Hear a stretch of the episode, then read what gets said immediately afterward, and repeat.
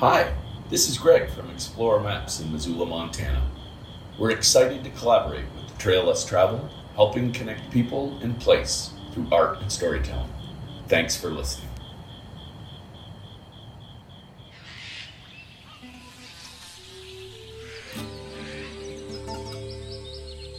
Welcome to the Trail Less Traveled, an adventure radio series and podcast dedicated to collecting stories and sounds from around the world in order to take you back to mankind's earliest form of entertainment storytelling.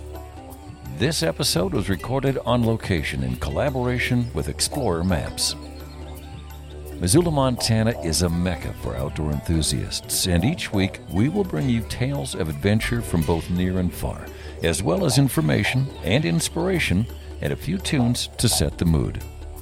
You can subscribe to the podcast and learn about our international outreach projects at traillesstraveled.net. And now, here's your host, international expedition guide, conservationist, and yogi, Mandela.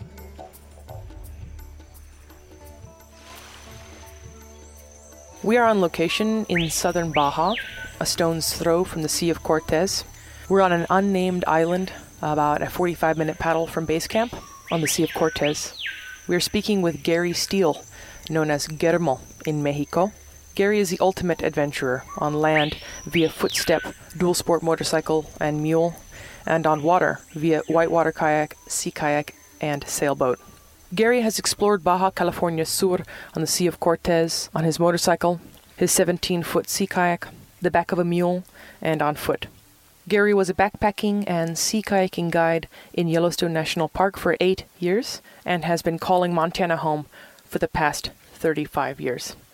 Gary, thank you so much for inviting us here to come join you in Baja and the other adventures you've taken me on. Well, this is quite an experience being here with Mandela and my friends we are having a grand adventure on a little island about two miles offshore, looking onto the Sierra de la Giganticas, a beautiful range of mountains. So, Gary, where did you grow up, and how was outdoor adventure a part of your childhood? I grew up in Phoenix. I was born there, went all through kindergarten, grade school, and high school there. During the time I was growing up, I lived on the north edge of Phoenix, which is no longer the north edge of Phoenix. I was fortunate enough to have orange orchards and cotton fields and irrigation ditches, things like that, kind of close to where I grew up. And I had a bicycle, so I would ride. I would seek out those wild places to get off of the pavement and out of the grid. I was lucky that there was a few remnants of what a little boy would consider wild places. So I would seek those out on my bike as I got a little bit older, then I could uh, go out into the Sonoran Desert. My dad would take me out there. We'd go shooting 22s or shotguns and go hiking around and exploring. And the Sonoran Desert was a fantastic place. Biological diversity is just outrageous, especially when you're a little boy. Cactus, I had to learn about cactus. Oh my God. Some people learned hard, some people learned easy. I was mostly fortunate with cactus. One thing about cactus is it sure teaches you to pay attention to your surroundings, along with rattlesnakes out there too. Always got to be looking out for them. I was also fortunate that my dad's job was construction work. He'd build houses all over the state of Arizona. Whenever he could, he would take me with him, and we would go for a week or 10 days at a time, camp out in a little trailer, and in some pretty remote areas of Arizona. So I'd help my dad with building these houses scattered all across Arizona. We'd see some really interesting places and get to stay there. And that helped show me, I think, that there was a lot more to life than the grid of Phoenix. I remember when I was about eight or nine, I was rambling the alleys of our neighborhood on my bicycle and I found an old bow, as in bow and arrows. It was a wooden longbow had a crack in the handle.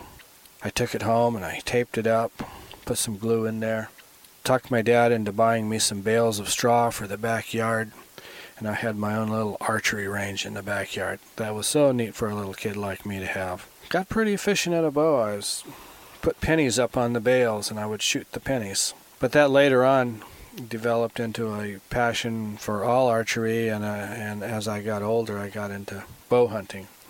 When I was about 14 years old, I got my first horse, which was a little hard to do in Phoenix, but I had to board him about a mile and a half away in a little more of a rural neighborhood. And I learned to ride my horse. In Phoenix, we could either ride down the streets or ride around in an arena, around in circles and circles and circles. But I did learn to ride pretty well, I think. I got along with my horse well. I remember when I was, oh, maybe 15 or so, some of my friends invited me to go on a horse ride up in the pine trees of the Mogollon Rim area outside of Phoenix. So that was the first time I got to ride my horse in the forest. Riding in the forest, I just, that woke me up so much as to, wow, this is possible. I can actually ride my horse in the woods like this. Well, I didn't want to go back to Phoenix at all, but I did. I could have just stayed out there. And again, later on in life, I got into horses big time. After I moved to Montana, I, I had my own pack string and rode in the Bob Marshall a lot. Also, when I was growing up, every kid, I think, or at least this kid, had to go through the motorcycle phase. So uh, I talked my dad into letting me get my first motorcycle when I was oh, around 13 or 14. It was a Yamaha 100, and that was such a treat for a kid like me to have. And then I could travel around. I went out in the desert. I could venture into the desert much more easily with my little motorcycle. Eventually, my motorcycles kept getting bigger and bigger, and I kept becoming more and more of a rebel. And as time went on, I I guess I graduated into great big chopper type motorcycles, and I became a kind of a uh, what one might call an outlaw biker a rebellious child. I really didn't know what I was rebelling against at that time, but I knew that something didn't feel right in Phoenix. It was too much, I don't know what it was, authority or control or conformity. But I was a very rebellious child. And when I found motorcycles, that was one of the ways that I could express those feelings. Another way I could express those feelings that I found out, and I didn't even know what I was doing at the time, I started backpacking. I became a fanatic backpacker. I would backpack so I could bow hunt. We'd backpack way into the mountains someplace and spend four or five or six days back there hunting deer and javelina and jackrabbits with our bow and arrows. When I was out there, I always felt like totally free. I'm my own man out here nobody's telling me what to do. I never broke the hunting rules because I always feel that, that they were a good idea, and that was a thing of ethics more than control. Out there, nobody was telling me what to do. I could look over vast mountain ranges, and the wildlife was just running all over the place. It was uh, a good, good place to be. And I guess later on in life, it, it, came to the point where I had to make a decision between the motorcycle life and the backpacking wild country life. And uh, because of a motorcycle wreck I had, which I woke up in the hospital five or six days after the wreck, walked in front of the mirror on the way to the bathroom, and about threw up when I seen myself in the mirror. My face was gone. Amazingly, I healed up from that, and I was also maturing enough to realize that if I continued on this path, I was dead. I wasn't going to survive this motorcycle outlaw phase of my life. But at the same time, I could go out backpacking and get into the backcountry, and there was that phase of my life that started having a stronger and stronger draw on me. So I am very thankful that I had the insight or luck, whatever the case would be, to make that decision. Incidentally, I am about 60 years old now. When I was 18 years old, I swore I would never live to be 20, and I almost didn't make it. We are on location in southern Baja, a stone's throw from the Sea of Cortez on an unnamed island. I'm sitting here with a good friend of mine, adventure buddy, Gary Steele. Gary is the ultimate adventurer on land via footstep, motorcycle, and mule, and on water via whitewater kayak, sea kayak, and sailboat. Gary has explored Baja on the Sea of Cortez on his motorcycle, his 17 foot sea kayak, the back of a mule, and on foot. Gary was a backpacking and sea kayaking guide in Yellowstone National Park for eight years and has been calling Montana home for the past 35 years. Gary, without giving it away, because this place is unnamed, what are you looking at right now? I'm sitting on a kind of a moon shaped sandy beach with rock outcroppings on each side. About two miles across the water that's in front of me is the Sierra de la Giganticas, a huge mountain range that looks a lot like the Superstition Mountains of Arizona. Grand escarpments of rock rising nearly vertical, a skyline that looks something like a saw teeth. Pelicans are floating across the water about two feet above the water right in front of me. Sometimes they'll be diving into the water, coming up with fish. There's a blue footed booby sitting over there on the rock, and there's also brown boobies here. Many times there is magnificent frigate birds soaring overhead in the thermals. And there's cardón cactuses on the side of the island that uh, circles around to my right. I see a cave up above me on the hillside that I know is a uh, archaeological site. Uh, I've been up there uh, several times last year. There's some metates up there in a uh, midden of broken shells down below the cave. If you know where to look, you can see a little bit of a white streak on the hillside below the caves. Looking out across the mainland, I see one of the taller peaks there. The locals here call it Hotel Buffalo because up on top of the mountain there's a huge cave that you can ride horses and mules in. And it's right on the divide of the peninsula. It's like the continental divide, but this is the peninsula divide. And it's only about three or four miles inland from this shore, but on the to the Pacific side, it ranges about oh 50 miles over there. I know this one particular peak because oh about 10 15 years ago I went with some of my friends up into the peak. We rode mules with my friend Alejo and his family. Uh, Alejo is a mule guide here. He took us in there. We spent the night. We were the first gringos to ever get up to the top of this mountain and get to camp inside this cave. My ranch family that I've known for 25 years here, I can just barely see their little ranch village off the point here over on the mainland. I've watched the family grow throughout the years, and I am so fortunate to have a family like this that will include me in their family. We are on location in southern Baja, a stone's throw from the Sea of Cortez on an unnamed island. Right now, we're looking at a very large mountain range on mainland, about two miles off the coast of this island. Turquoise water, pelicans all around, an amazing view, an amazing adventure. And I'm here with my friend Gary Steele, who has been traveling down to Baja for the past 25 years. He's gone down here via dual sport motorcycle, his 17 foot sea kayak, mule, on foot. This time we drove a large van down. And we paddled about 45 minutes from base camp to this wonderful, as Gary describes it, moon shaped beach. And a little inlet here after we're done with this segment. I think we might go for a snorkel. Gary, I'd like to ask you about the next phase in your life when you stopped motorcycling for a short period of time to hitchhiking, I believe, and you did a bit of hitchhiking around America to check out the mountains and the rivers and some of the other states like Idaho and Montana. Shortly after the motorcycle wreck, I decided it was time to branch out, see areas outside of Arizona. I always wanted to see the, the Rocky Mountains that had a huge draw for me. The Northwest. When I was about 18, I threw some stuff in a backpack and told my folks, I'll see you later. I'm be gone for a while. And I stuck my thumb out and headed north.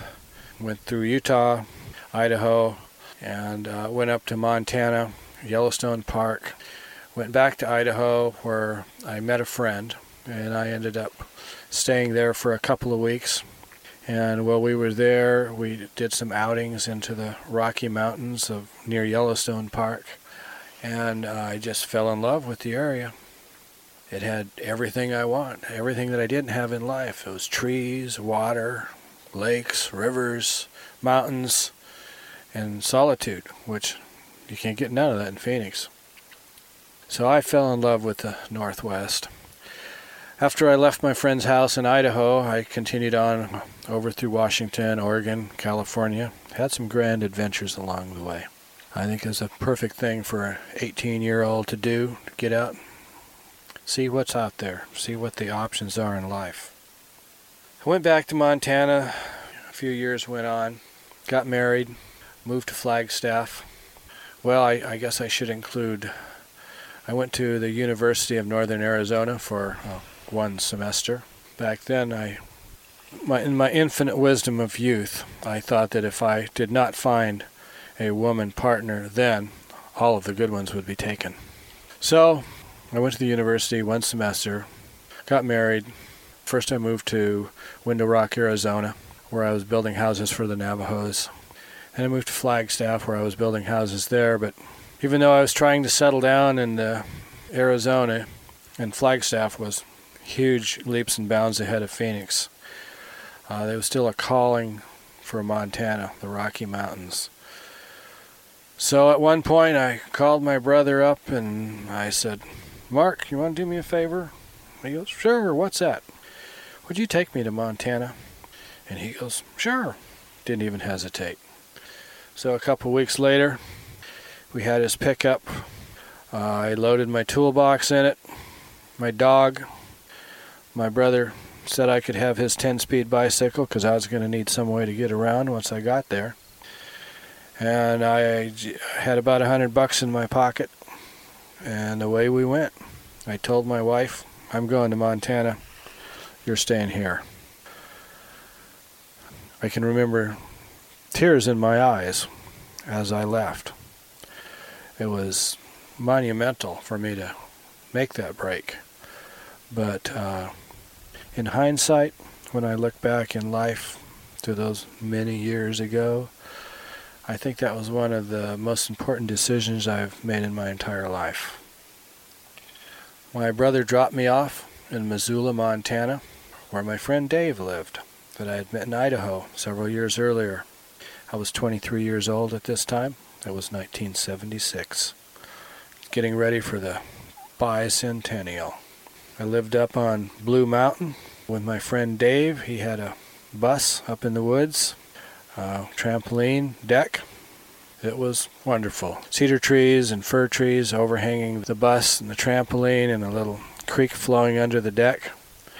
Life was wonderful in Montana. Soon I had a job hanging drywall in Missoula it didn't take me too long to figure out that I knew more about what I was doing than the people I was working for, thanks to working with my dad for so many years.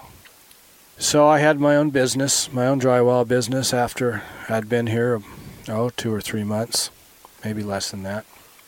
Life was good. My friend Drom had been my childhood friend. I knew Drom since first grade. Well, since before first grade all through grade school, all through high school, and afterwards. He was my buddy. He was my motorcycle buddy. He was my hunting buddy. We did everything together. He went working with me and my dad. But Jerome came up to Montana, and he started working with me, doing drywall. Uh, this was boom time in Missoula at the time, so there was work abound. It was not a problem. I had some of my other friends working for me also. And my buddy and Jerome and I, we bought a hang glider together. Oh, what grand adventure this is going to be. Flying. What a dream come true. Jerome had been in the military before. He was special forces, he was trained in rappelling and parachuting, and he'd done all that fun stuff. Uh, luckily, he got to miss the war. Out of the military, and he came here, so when we started hang gliding, he just excelled in it. Me, I broke my arm first day of lessons, which was disappointing at the time. But Jerome, he excelled and he was doing 45 minute flights above Sentinel and Jumbo. And so I was working one day and he was out flying. And one of my friends showed up on the job and said, Hey, Jerome just took it into Mount Jumbo. Hit pretty hard. He's in the hospital. Anyway, to make a long story short, Jerome hit Mount Jumbo really hard. Uh, suffered permanent brain damage. That's been somewhere around 35 years ago now. He's still alive. He drools. Can't walk. Has to be taken care of all the time. So that was another wake up call. Well, I don't know if I could call it that. But uh, that was a milepost in my life. So, as wonderful as moving to Montana can be, it can be just as awful.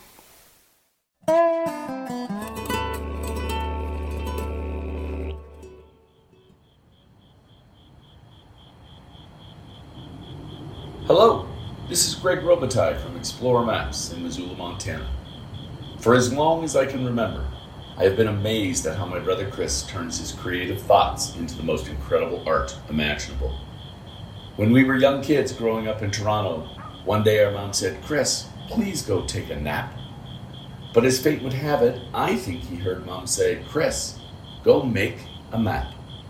And thus, I like to think that's when Xplorer Maps was born.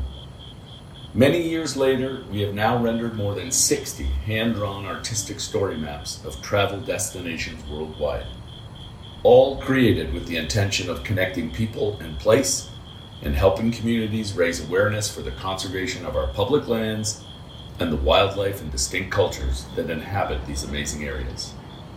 So please come along and join Chris and I on this educational and inspirational journey using hand drawn maps as the vessel to help tell these unique stories.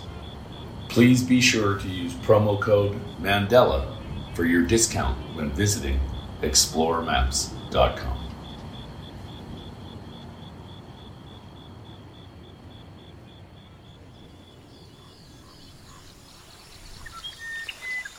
We are on location in Baja California Sur on the Sea of Cortez. We're looking out from the beach to a couple half dozen different unnamed islands. I'm sitting here with a good friend of mine, an adventure partner, Gary Steele. Gary has been traveling down to Baja California for the past 25 years. This time we drove a van down, his van, his new van, the Fun Hog 3. And in the past, Gary's traveled down here via dual sport motorcycle on the back of a mule and by foot, along with his 17 foot sea kayak. Gary has a vast history of adventuring throughout the United States, early childhood in Arizona, leading him to Montana. Gary moved to Montana in 1976. And that's where we're going to pick up now, Gary, is that move to the missions. Amazing mountain range. When you drive from Missoula to St. Ignatius or anywhere near the missions, and you come over that rise I still want to stop every single time and pull over and look at it, especially now this time of year where it's probably covered in snow. But down in Baja, the sun is out, and there is no snow anywhere. Gary, tell us about that move for you to the missions. Well, when I moved to Missoula, I built a cabin up on Blue Mountain for a friend, and I got to live there for three years in exchange for building it. And during that time, I was looking for a piece of land someplace. I, it was just my dream to have a piece of land. And I looked up the Bitterroot and I looked up oh, all around Missoula, but I had never been north. But the first time I went over that Bison Range hill and the whole Mission Valley unfolded before me, I go, wow, this is it. And uh, I just happened to find uh, 20 acres there. I bought it and it was right at the base of the missions. I was looking right up across my little meadow, right up at the peaks of East and West St. Mary's Peaks. I could watch goats and bears and all right from my little piece of property there. When I first moved there, I think I was 27 years old at this point 26, 27, I can't remember. I set a teepee up. I made my own teepee, set my teepee up, all of a sudden I had my own piece of property in the woods in the mountains. I had a teepee to live in, and life was about as good as it ever gets for this child. As the fall went on, I started building a small log cabin, and when the fall got colder, I was able to move into that. But I was living the life of what I thought was a mountain man, what I considered a, at that time was a modern day mountain man. I uh, had no electricity. I hauled my own water. I used uh, kerosene lamps for light. I learned how to make buckskin from the hides of the deer that I would get and eat. Life was just good. I bought some horses, started riding in the mountains. A friend of mine, Art Anderson, he showed me how to pack. He was my mentor in packing. And I started making my own pack saddle equipment. I learned everything I could on the art of packing. And then I started uh, packing in the Bob Marshall Wilderness. And I would go in for three or four weeks at a time with my little string of horses, pack mule. My wife rode one horse, I rode another horse, and we had one or two pack animals with us, along with a couple of dogs. And we would go into the Bob Marshall, the Great Bear, the Scapegoat. We would ride all the major river drainages, and this was fairly early in the season in June, so there wasn't a lot of people in there yet. As long as it wasn't raining, it was wonderful, but it did rain a lot. We would see grizzly bears and black bears and herds of elk and seen a wolf way back then. That was that was odd right at the base of the Chinese wall that all really solidified my love for the backcountry. I was finally able to experience it in the f- fullest extent that I thought was possible to do. I considered then, and I still consider, the backcountry of Montana, all the roadless backcountry, as some of the crown jewels of the United States. We are so fortunate to have all this wild country here just to go wander through. A couple years after I moved to the missions, I was fortunate enough to befriend Edward Abbey. And Ed liked me. He said I walked my talk. And I liked Ed because Ed was probably the number one hero in my life. Ed probably changed my life more than anyone. I had no idea there was people out there that thought along the same lines that I did.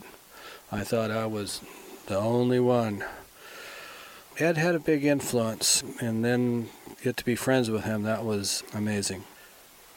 Ed introduced me during the course of the conversation. I heard something about an organization called Earth First. And I go, huh, what's that? I go, Ed, what's Earth First? He goes, it's a racket. But then he started to explain more of it to me. I became quite enchanted by their philosophy, kind of a no compromise stand in the defense of Mother Earth. So I started learning more about that. I eventually became an activist. I was representing Montana Earth First, which at that time was basically me and about a half a dozen or dozen of my friends who kind of thought the same way I did about our wild country in Montana and that this should be protected. So I believe it was 84. Each year, the Earth First organization did a rendezvous someplace in the United States where they thought attention needed to be focused on one issue or another. And that year, I told them I would arrange it in Heron, Montana. So uh, I arranged it, and we had a great rendezvous in Heron. A lot of really interesting people came together. But what brought the whole rendezvous to Montana was a bill up in Congress. They were calling it the Wilderness Bill. I can't remember the numbers to it or anything.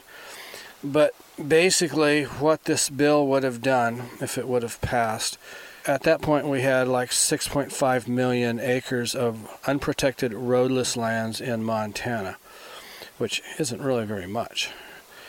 this bill would have protected three quarters of a million acres of that land as wilderness, and the rest would have been released, what they call release language. And I had never heard anything about release language up until this. But what that means is that if these uh, millions of acres are not designated wilderness, they have to be developed. They can never again be considered for roadless protection. And I thought, what kind of is this? So I was pretty outraged about this whole deal. And the local wilderness club or organization at that time was the Montana Wilderness Association. And they were willing to sign off on this bill because they got three quarters of a million acres of wilderness out of it, which would make their hats all look nice and shiny. But the Montana people were going to really lose all this land. And roadless land is so important, and uh, having good elk herds, which in turn means great elk hunting and wildlife habitat for all the critters. So I came up with the idea when we was at the rendezvous is we need to bring the presence of this bill attention to the people of Montana because everybody that had anything to do with it was trying to keep it very low profile and trying to slip this thing under the radar. And I thought, no, we shouldn't let that happen. So I came up with the idea of, well, let's go occupy Senator Melcher's office in Missoula, right there on Broadway. And so that went over pretty big. So when the rendezvous broke up, some of the people that were committed to help out with this project, we all went to my little cabin there at the foothills of the missions, and I had a telephone line in there at that point. So I was making phone calls like a maniac trying to figure out how to do what needed to be done.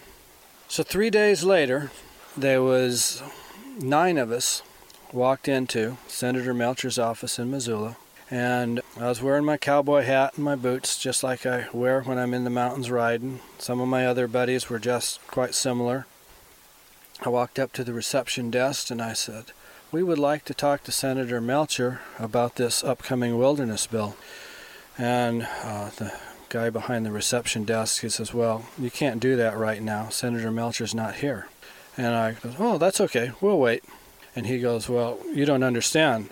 Senator Melcher is out of town and won't be back for several days." I go, "Well, you don't understand. We'll wait. I think this office back here with the flags on each side of the desk and the leather chairs all around the room would be a really nice place for us to wait." And his eyes got really big. And he goes no you, you can't do that.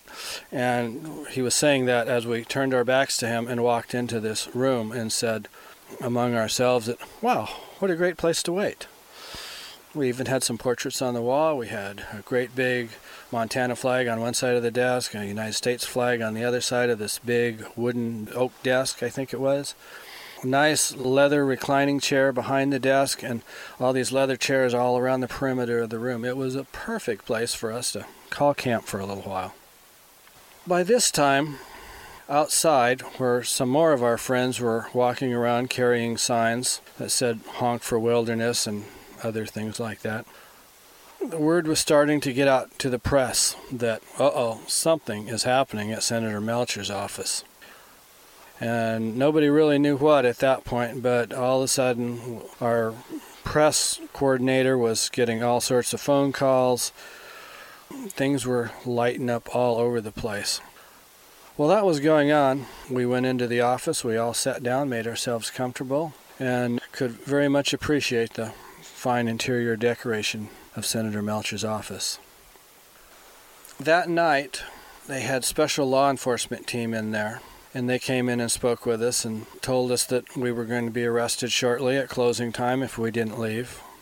We said, well, that's okay. They tried to scare us out of there in several different techniques. One time they came in and they looked around and they said, Is there any children in here? And we go, No, there's no children in here. And then they left like they were going to come in and raid us or something. And they probably didn't know what they were going to do either. I'm sure they were all waiting for word from above.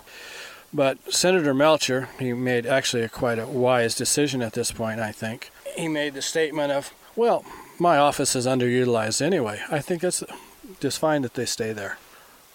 So we ended up staying in his office for two nights. And while we were doing this, I think we hit every newspaper and television news channel in the United States was covering what we were doing. Sometimes those people would expect to see something like this in Oregon or California, but in Montana with guys wearing cowboy hats. Another major ace we had up our sleeve was our spokesman was a fellow named Mike Bond and he was in there in the office with us and he had ran against Senator Melcher in the last primary election. So he had great notoriety and if he would have got thrown in jail, they really didn't want that to happen. So I think that might be the only reason they let us stay there. But we were starting to get a little tired with it, but we knew Senator Melcher had to show up to meet with us because if he didn't, we were in the office, we were creating more news about this issue that they didn't want to see the light of sun. And our political consultant was, a fellow named Paul Richards, who was really plugged into the press and the political issues of Montana. And he was saying, okay, guys, this is what to expect. When Senator Melcher comes in to the office, he's going to have a stack of papers. He's going to put them down on the desk. He's going to walk around, sit down, and say, okay, boys, what's the problem? And he suggested that if we could keep him from doing that, this would totally tilt the playing field in our favor. And we thought, hmm, that might be a good idea. So we decided one of us had to be sitting in Senator Melcher's chair behind the big wooden desk with a flag on each side all the time, and that whoever was sitting there would have to have the gumption to say, I'm not moving. So we kind of took turns throughout the day, and I happened to be sitting in the desk when somebody comes in and said, The senator's here. And all of a sudden, oh, oh, oh my gosh, it's happened. He's here. And sure enough, he walks in, big pile of papers and folders and books in his hand, sets them down on the desk, and he's very amiable towards us. He goes, "Oh, how you guys doing?" And he walks around. I had one friend standing on one side of me, Larry Campbell, and another friend, Steve Smith, standing on the other side of me. First, the senator went around to Steve's side and Steve kind of stood in his way and just kind of obstructed him just a little bit. He pushed past Steve and he walked over and said to me, he goes, Okay, you'll have to get up now. And I says, No, I'm not going to do that. And he started to get visibly nervous at this point. I think he was breaking out into a sweat. His hands started to shake. He says, You got to get up now. And I said, Senator, if you would make an appointment things would go a lot smoother. And I think he nearly lost it at that point. He grabbed my arm and he tried to pull me up out of the chair, but this Montana boy don't move. And I just grabbed hold of the arms and I just sat there. He gets more nervous and frustrated. He walks around and goes past Smith. He walks around the front of the desk and comes in on Larry Campbell's side. And again, he crowds past Larry Campbell. And I guess he thought he could move me from this side. Maybe the leverage was better or something. I don't know. But he grabbed my arm and he was started pulling me up out of the chair. You got to get up. And just then, somebody says, Press! And immediately, the senator, his whole demeanor changes. He puts on his politician face he walks out to the middle of the room because it obviously didn't look very good for him to be sitting behind me, sitting in his chair. About that time, the TV cameras came pouring into the room. We had our contingent of people sitting around the, the edge of the room in the chairs, and the senator was walking around in the middle of the room. We wouldn't give him his chair and we were shooting questions at him, mostly Mike Bond, who was a very articulate questioner. And the senator really didn't have very good answers for any of the questions that we were asking him, and he wasn't prepared. He tried to evade when he could, but he wasn't very successful at it. And the news people, when we seen that news clip at night, it was amazing. The first shot as they opened that whole news clip was a close up of Senator Melcher wringing his hands in front of him as he paced back and forth in the middle of the room. The whole point of what we did was not to make news, but we needed to make people aware of why we were doing what we were doing because this was something that none of us had ever done before. This was all totally new, and we were really scared we was going to end up in jail or something. But we felt it was so important that we let the Montana people know that hey, they are trying to pull the rug over your eyes. They are trying to pull this thing off with nobody knowing it, and what you are going to lose is immeasurable to have the, all this wild country never to be considered wild again, that it would be logged, developed, mined, subdivided, or whatever. And we just thought that was too much. So, one thing we did in this action was we made Montana wilderness and roadless country a household word. And that was what we set out to do. And as soon as the people of Montana became aware of what was going on, there was no way that this bill could survive going through the House and the Senate, and it died where it was. I guess in hindsight, what we did in some way preserved six million acres of roadless land in Montana. Now, at the time, we were the only group advocating saving all of it. Everybody was into compromising. And we were saying, no, the compromises have already been made. We got to protect everything that we have. And that was a really radical concept in the environmental movement back then. But it seems like 20 years or so later after that, I'm not sure how many years, but what we considered radical for espousing, President Clinton signed into a presidential mandate the exact same thing that we were trying to accomplish. Just protect the roadless lands as they are. So then, what we were talking about didn't seem nearly so radical in hindsight, 20 or so years later. Gary, can you tell me to you what is the importance of wilderness? Well, wilderness, it isn't just for people, although people can sure get some major benefits out of it. It's for all the wild critters. It's what's natural. We need to have some base to look back on. If everything is developed, we will never know what actual true wild country was. So it is being able to preserve these very few pieces of land in the United States that have not already been roaded. Six million acres may seem like quite a bit, but when you can compare it to all of the United States, I think there's only like 1 or 2% of the United States that has not been roaded at this point. And that's not very much. So we're advocating, I, and I still do, I advocate we need to protect every, every acre of wild country we have for the critters, but for the people people need a place to escape the rat race of the cities, the industrialization of our country. That's getting harder and harder to do. But with wilderness, all you got to do is you just got to you just walk there. Have the gumption to walk there, to ride a horse there, to float through there, but leave the machines behind. Go go the old way into the old country to experience it at its fullest extent.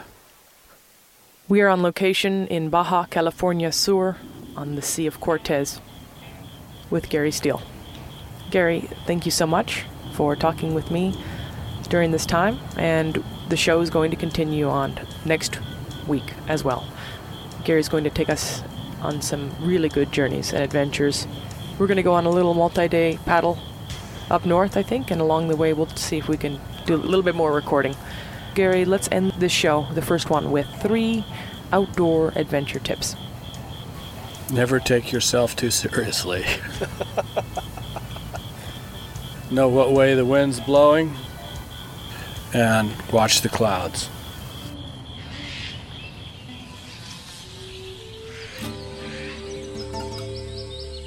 Namaste, Missoula. Mandela here, your host of The Trail Less Traveled, the community source for adventure and conservation information and inspiration. The show premieres every Sunday night at 6 Mountain Time, streaming live at trail1033.com. If you missed the premiere, you can find the Trail Less Traveled podcast everywhere podcasts are found. The Trail Less Traveled is a radio and podcast series dedicated to collecting stories and sounds from some of the most remote locations around the world in order to bring you, the listener, back to mankind's earliest form of entertainment storytelling. We are incredibly excited to be collaborating with Xplorer Maps, a small family business based in Missoula, Montana. Xplorer Maps and the Trail Less Traveled are working together to bring cartography to life through storytelling, conservation, culture, history, and art. As members of 1% for the Planet, Xplorer Maps donates a percentage of proceeds from every product sold to a variety of nonprofit organizations around the world.